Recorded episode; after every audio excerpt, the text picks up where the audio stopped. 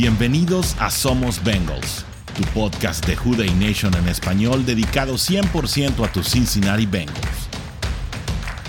Hola, ¿cómo están? Houday Nation en español. Los saluda como siempre Orson G. Muy gustoso de estar con ustedes en este episodio especial, eh, porque bueno, pues no está dentro de la rutina que normalmente llevamos para, para este podcast y es que eh, sin duda uno de los duelos más anticipados, no solamente de esta semana, creo que de toda la temporada, pues es el duelo de tus Cincinnati Bengals contra los Buffalo Bills, que tiene muchas implicaciones, no solamente las aspiraciones de tus Cincinnati Bengals por eh, quedarse con un mejor lugar en la postemporada, em,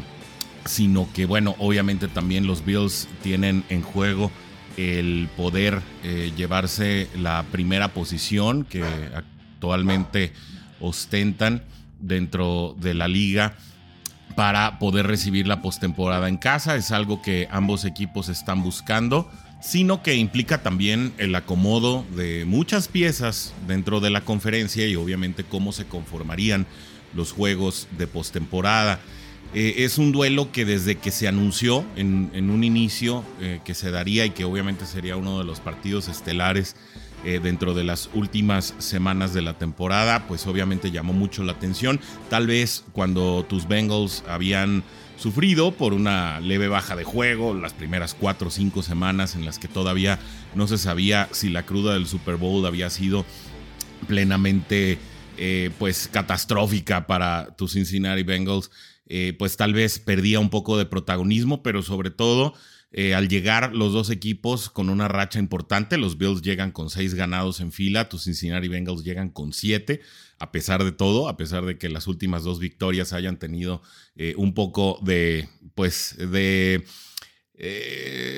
tal vez aristas, ¿no? en la apreciación para algunos analistas y obviamente para algunos aficionados, porque se le gana a Tom Brady eh, pues de, una manera complicada prácticamente en la segunda mitad del partido. Y bueno, la historia cambia contra los Patriots en las que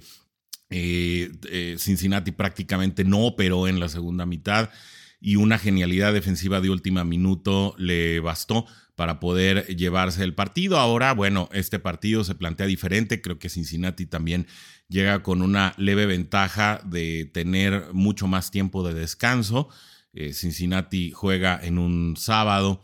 eh, ustedes lo saben, el 24 de diciembre, y eh, pues con ello tienen más o menos 10 días para preparar el partido, tienen la ventaja de jugar en casa, obviamente el ambiente, como se anticipa y como lo oímos, de, gente que vive allá en Cincinnati. Saludos a mi buen amigo Abraham García. Saludos a Jimmy Foster, que también nos dijo que además va a ser un clima esplendoroso. Bueno,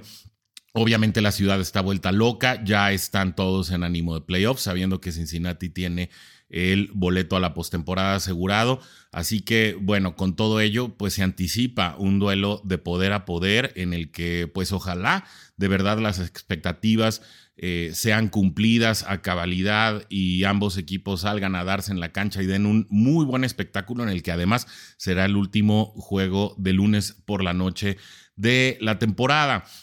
¿Qué vamos a analizar en este episodio? Pues tres jugadores que pueden y deben ser clave para que Cincinnati pueda alzarse con una victoria en este partido. Y creo que en esta ocasión nos enfocaremos en tres jugadores de la defensiva. Eh, sabemos que la atención completa está puesta en el duelo de Allen contra Burrow. Que permítanme hacer a mí la precisión, creo que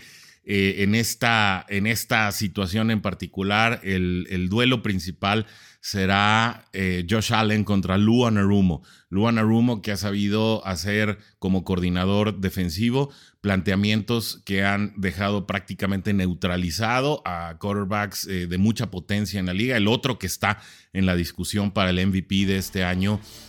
junto con Allen y Burrow, que es obviamente Patrick Mahomes. Van eh, tres ocasiones seguidas en las que pues prácticamente Anarumo ha neutralizado el juego ofensivo de los jefes de Kansas City. Es la primera ocasión que bajo estas circunstancias van a tener la oportunidad de medirse a los Bills y obviamente pues creo que mucho de lo que plantee Anarumo a través de estos tres jugadores de los que vamos a platicar levemente en este episodio rápido van a tener muchísimo que ver en las aspiraciones de Cincinnati para llevarse este partido. Ofensivamente sabemos de lo que son capaces, sabemos del talento que hay en, ambos equipos, eh, sabemos que la dupla de Josh Allen con Stephon Diggs, pues simplemente es, es imparable. No es el único receptor abierto de gran calibre que tienen los Bills. Sabemos también que Devin Singletary cuando sale en partidos inspirados, pues eh, suele eh, correr con muchísima virtud. Sabemos que Josh Allen, pues uno de sus fuertes es precisamente el juego terrestre y cómo lo desarrolla de manera sorpresiva. Y creo que ahí radica precisamente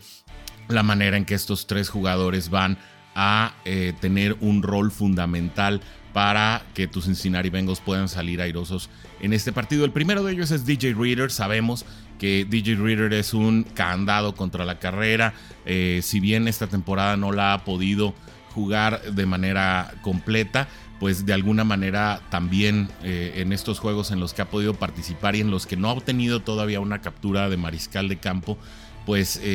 se ha combinado para un total eh, de 23 tacleadas y ha tenido 7 asistencias. sin embargo, más allá de los números, DJ Reader prácticamente es un jugador que ha neutralizado el juego terrestre de los rivales. ¿Por qué? Porque se lleva a dos jugadores de la línea ofensiva de cajón. Es un jugador al que no lo puedes contener eh, solamente con el centro y con alguno de los gares. Siempre requiere DJ Reader que sea asignado a un par de jugadores. Y bueno, esta, esta condición de entrada ya conlleva una ventaja para que Cincinnati pueda ejercer presión con tan solo cuatro jugadores de línea. Eh, de esta manera creo que este sorpresivo ataque que normalmente tiene Josh Allen cuando no encuentra algún receptor abierto dentro de sus opciones eh, y que lo hace precisamente desprenderse una vez que ya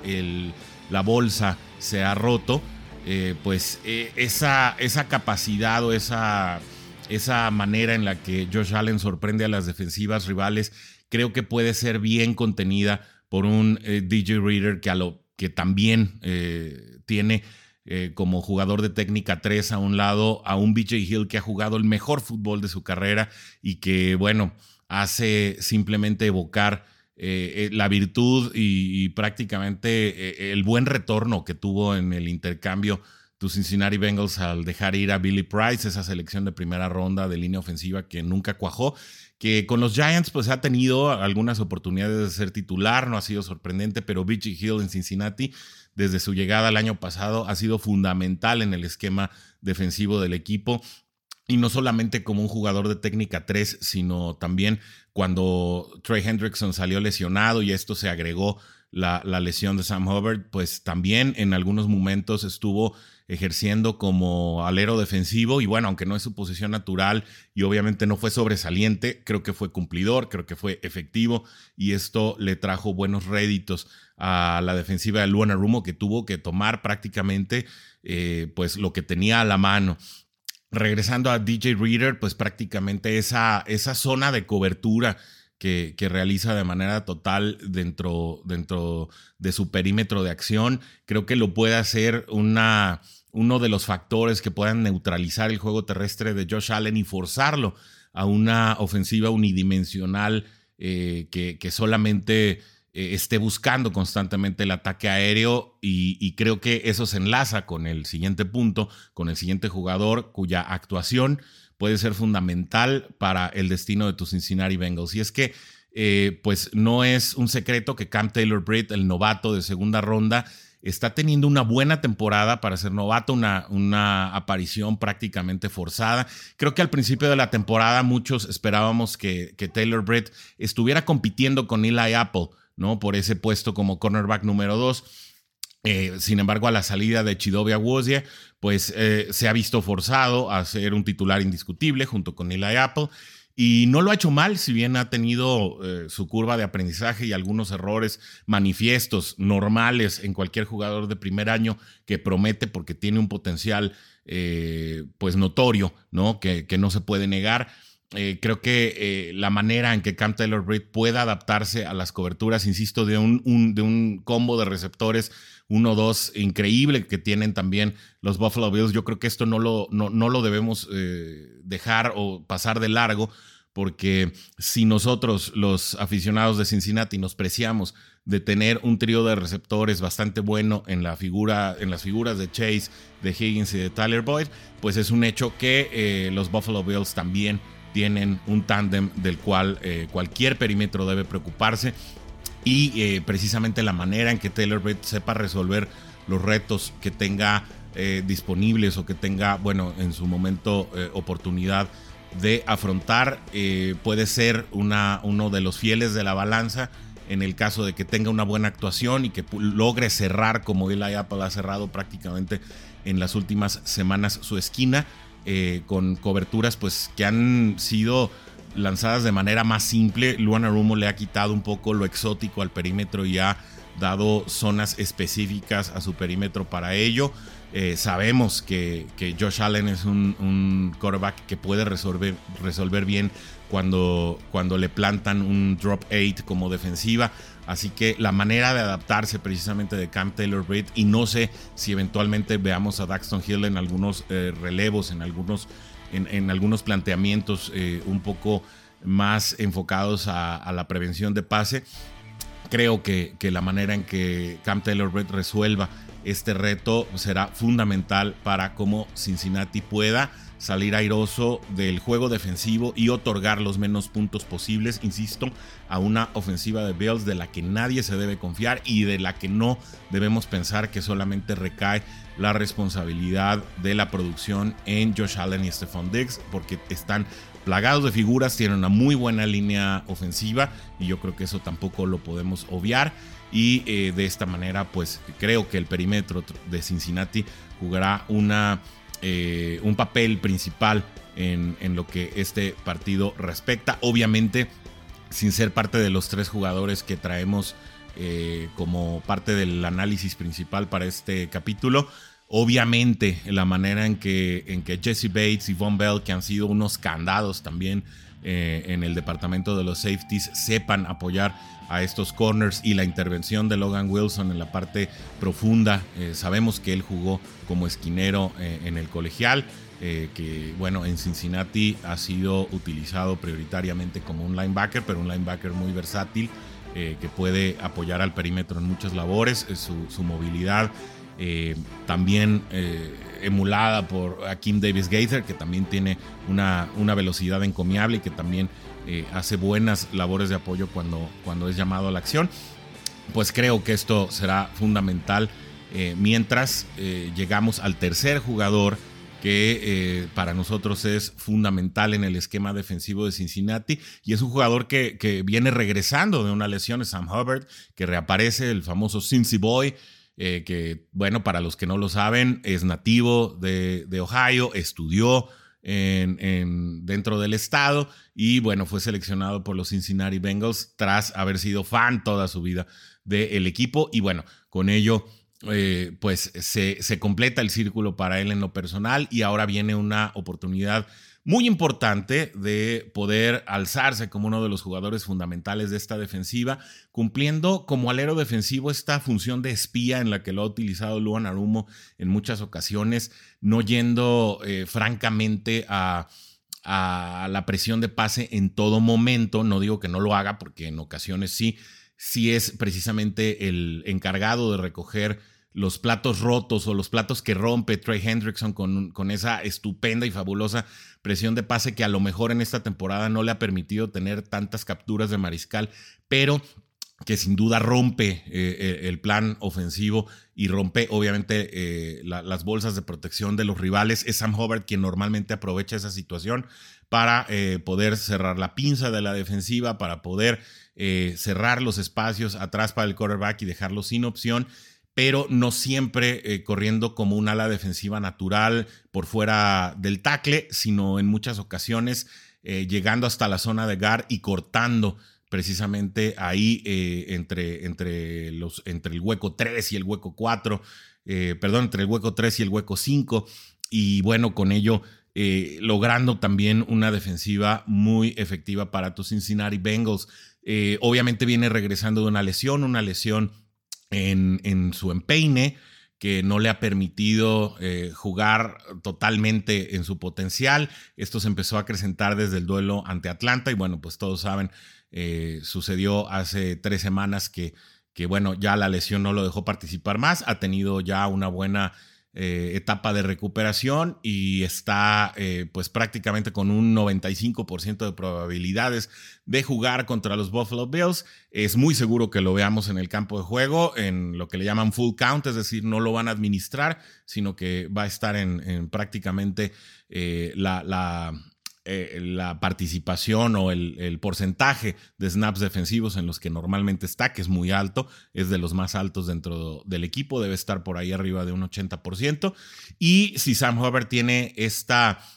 esta función eh, y la cumple de manera exitosa, rompiendo precisamente como espía los, los esquemas de salida junto con DJ Reader, eh, para no darle carriles a Josh Allen de que salga corriendo. Eso sería creo que la condena final para darle a los Buffalo Bills un, eh, un esquema unidimensional de ofensiva que pudiera generar eh, que los Cincinnati Bengals limitaran a la visita a un menor número de puntos. Obviamente esto va a ser más importante en zona de gol, una, una zona donde ha sido muy efectiva la defensiva de, tus Bengals y, que cumple esta filosofía de Luan Arumo que es dóblate pero no te rompas. Y que le ha permitido a Cincinnati sobre todo eh, pues desde septiembre hasta noviembre el, poder dejar llegar a los rivales a zona roja sin que puedan convertir más allá de tres puntos o incluso a veces aislándolos a cero. Creo que si Cincinnati cumple estas labores a la defensiva, será eh, muy posible que puedan limitar a los Buffalo Bills a un eh, papel ofensivo pues mucho más discreto y que si a la ofensiva. Se saben dar también los aciertos porque la, defensiva de Bills eh, obviamente también está llena de figuras y pueden limitar también a Joe Burrow y compañía a un esquema de menor número de puntos. Pues obviamente eh, estará ahí la moneda en el aire. Un partido difícil de anticipar eh, por, por, las capacidades de los dos equipos, por la manera en que llegan eh, ambos a este encuentro, porque es un partido que se transmitirá en cadena nacional, los ojos de la liga van a estar puestos en ellos y bueno, pues nuestro mejor deseo es que los Cincinnati Bengals arranquen el 2023, arranquen enero con una victoria que bueno, los proyectaría como serios candidatos no solamente al título, sino que también pondría a Joe Burrow en la discusión por el MVP de manera pues mucho más fuerte como un protagonista indudable, sobre todo pues bueno, derrotar eh, a, los, a los punteros de la conferencia, además del tiebreaker que le da al equipo para la ventaja de recibir en casa y bueno, las aspiraciones de, de ser el top seed de la conferencia, pues vemos así que tiene muchísimas implicaciones este partido. ¿Cuál es tu pronóstico? Déjanoslo acá en los comentarios. Como siempre me da mucho gusto saludarte. Me despido por hoy esperando que la próxima vez que nos volvamos a escuchar estemos hablando de una victoria más de nuestros Cincinnati Bengals. Y como decimos siempre aquí, nos vemos cuando sea nuestra próxima oportunidad de decir ¡Hooray!